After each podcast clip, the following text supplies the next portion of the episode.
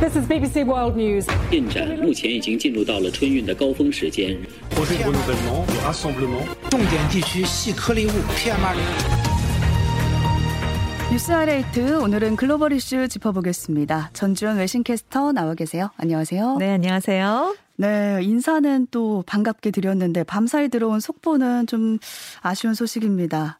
미국에서도 총기 사고가 있었는데 성소수자 클럽에서 총격 사건으로 사상자가 발생했다고요? 그렇습니다. 현재 시간 19일이었는데요. 미국 콜로라도주에 있는 성소수자 클럽에서 총격 사건이 발생했습니다. 최소 5명이 숨졌고요. 18명이 부상을 입었습니다. 음. 범인이 22살 남성 앤더슨 리 올드리치였는데요. 그 스프링스에 있는 클럽 Q라는 곳에서 손님들에게 무차별 총격을 가했습니다. 아, 네. 이곳이 이제 성소수자들을 위한 나이트클럽이었는데 사건 당시에 각종 폭력에 희생된 트랜스젠더들을 추모하는 행사가 열리고 있었습니다. 아, 추모 행사에 지금 총기를 난사한 거예요? 그렇습니다. 그래서 이 올드리치가 클럽에 들어서자마자 장총을 난사해서 이렇게 지금 사망자와 또 부상자들이 발생을 한 건데요.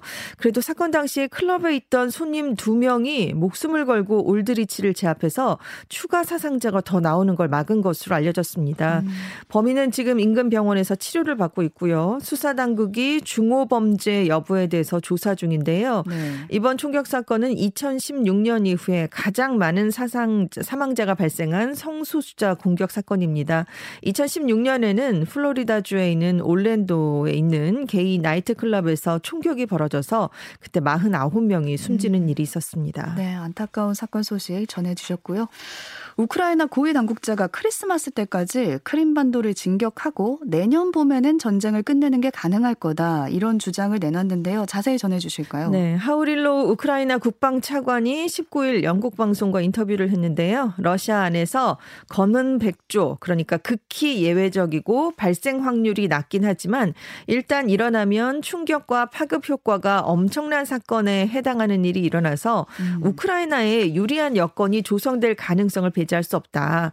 그런 사건이 발생하면 연말까지 크림반도를 탈환할 수 있을 것이다라는 주장을 폈습니다. 그 검은 백조라는 사건의 예로 크렘린궁에 영향을 미치는 예상치 못한 정치적 전개 이런 걸 음, 꼽았는데요. 네. 만약에 그런 사건이 없더라도 우크라이나 군이 연말까지는 크림에 도달하는 게 가능할 것이다. 이렇게 얘기하기도 했습니다. 또 러시아의 우크라이나 침공 1주년인 어. 내년 2월 24일까지 전쟁이 끝날 수도 있겠는가라는 질문에 대해서는 현실적으로 시간이 더 필요할 것 같다.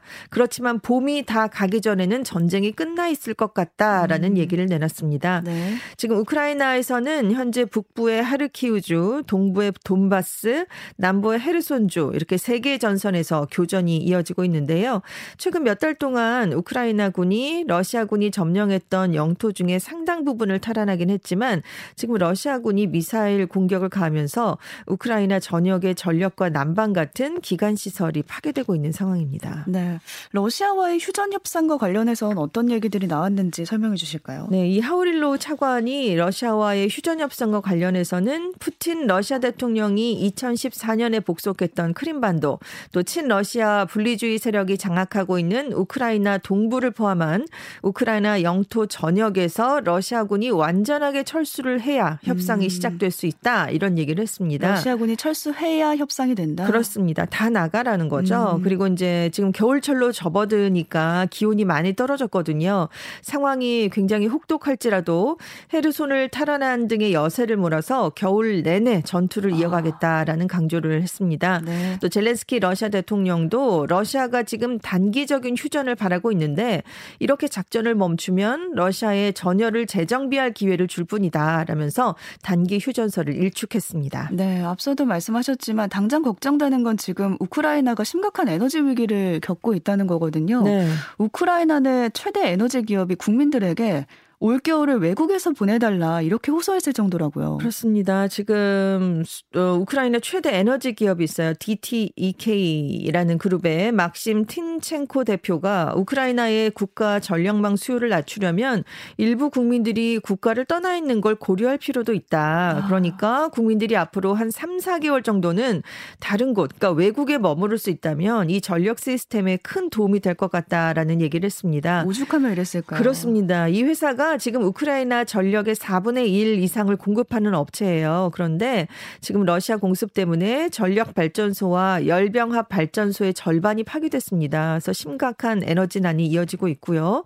지금 수백만 명의 국민들이 겨울철로 접어들었는데 전력이나 난방을 공급받지 못하고 있습니다. 그래서 지금까지는 한 몇 시간 정도 계획 정전이 주기적으로 발생을 했는데 음. 앞으로 러시아가 공격을 더 가하면 이 정전 기간은 길어질 수밖에 없습니다. 네. 그래서 이 팀탱코 대표는 국민들이 전력 소비를 줄여주면 부상병들이 입원해 있는 병원에 전력 공급이 끊기지 않고 꾸준하게 계속될 수 있다라는 얘기를 내놓기까지 했는데요. 네. 지금 우크라이나 전체 인구의 40% 정도가 전기를 제대로 공급받지 못하고 있습니다. 어. 그래서 정부가 국민들에게 오븐, 세탁기 같은 가전제품 사용을 좀 자제해달라라고 당부를 했고요. 수도 키이우시는 전력망의 완전 폐쇄를 포함한 비상 시 나리오까지 검토 중인 것으로 알려졌습니다. 그래서 굉장히 국민들의 불안감이 커지고 있고 음. 또 이제 가짜 뉴스도 확산이 되고 있거든요. 그래서 우크라이나 당국은 이 고- 에너지 공급이 어렵긴 하지만 상황은 통제되고 있다라면서 전력난에 대한 불안감이 확산되는 걸 경계하고 있습니다. 네. 월드컵 소식도 일부에 이어서 좀 더 보겠습니다. 새벽에 주최국인 카타르 또 에콰도르의 개막전을 시작으로 본격적인 문이 열렸는데요. 월드컵 이모저모 다 전해 주실까요? 우리 시간으로 오늘 새벽 1시에 카타르 알코르 알바이트 스타디움에서 개최국 카타르와 에콰도르의 A조 경기가 개막전으로 치러졌는데요. 음. 카타르가 에콰도르에 2대 0으로 패했습니다. 그런데 역대 월드컵 사상 개최국이 조별 예선 1차전에서 처음으로 패한 그런 기록이 나오게 됐어요. 네. 왜냐하면 대부분 월드컵에서 개최 국가들은 홈그라운드에 이점이 있기 때문에 좋은 성과를 좀 내오, 내온 그런 경향이 있었기 그렇죠. 때문입니다. 응원의 힘도 받고. 그렇습니다. 그런데 카타르가 사실 그동안 자력으로 월드컵 지역 예선을 통과해 보지 못한 팀이었거든요.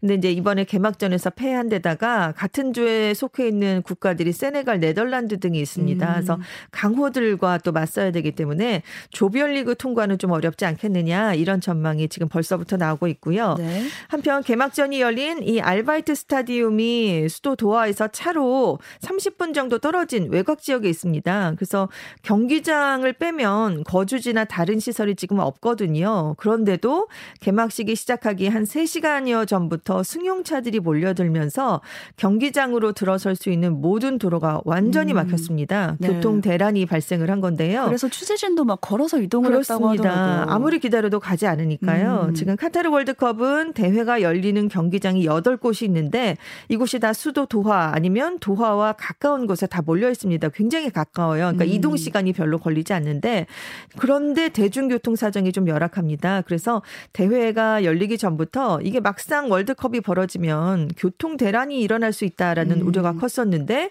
실제로 개막 전부터 이런 상황이 발생했습니다. 네.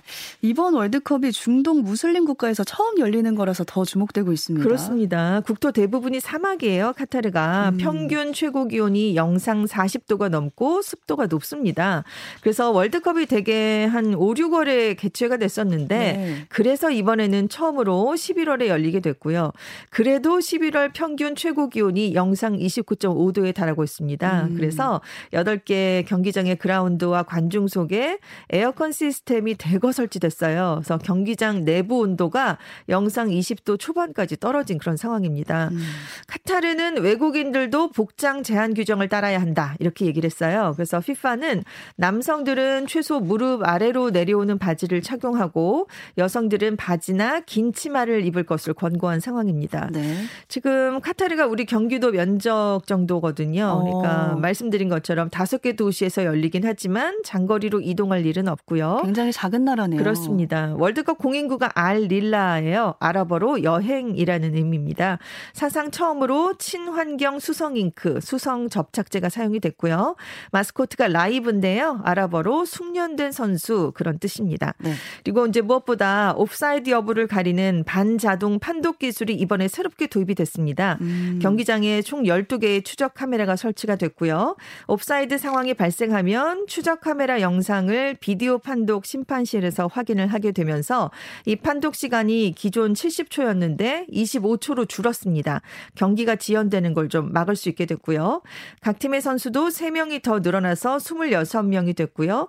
경기 중에 교체도 3명에서 5명까지 할 수 있습니다. 네. 왜냐하면 지금 코로나19가 다 끝난 상황이 아니기 때문에 음. 선수들의 안전을 확보하기 위한 그런 목적입니다. 총 상금이 우리 돈으로 6,208억 원입니다. 4년 전보다 우리 돈으로 564억 원이 늘었는데요. 월드컵 우승팀은 우리 돈으로 592억 원을 받게 됩니다. 네. 또 주목되는 게 경기장 내에서 술 판매가 금지됐다 이 소식이었어요. 네, 중동 무슬림 국가잖아요, 카타르가. 음. 그래서 원래 지정된 식당과 호텔에서만 음주가 가능하고요. 공공장소에서는 술을 마실 수 없는 나라입니다.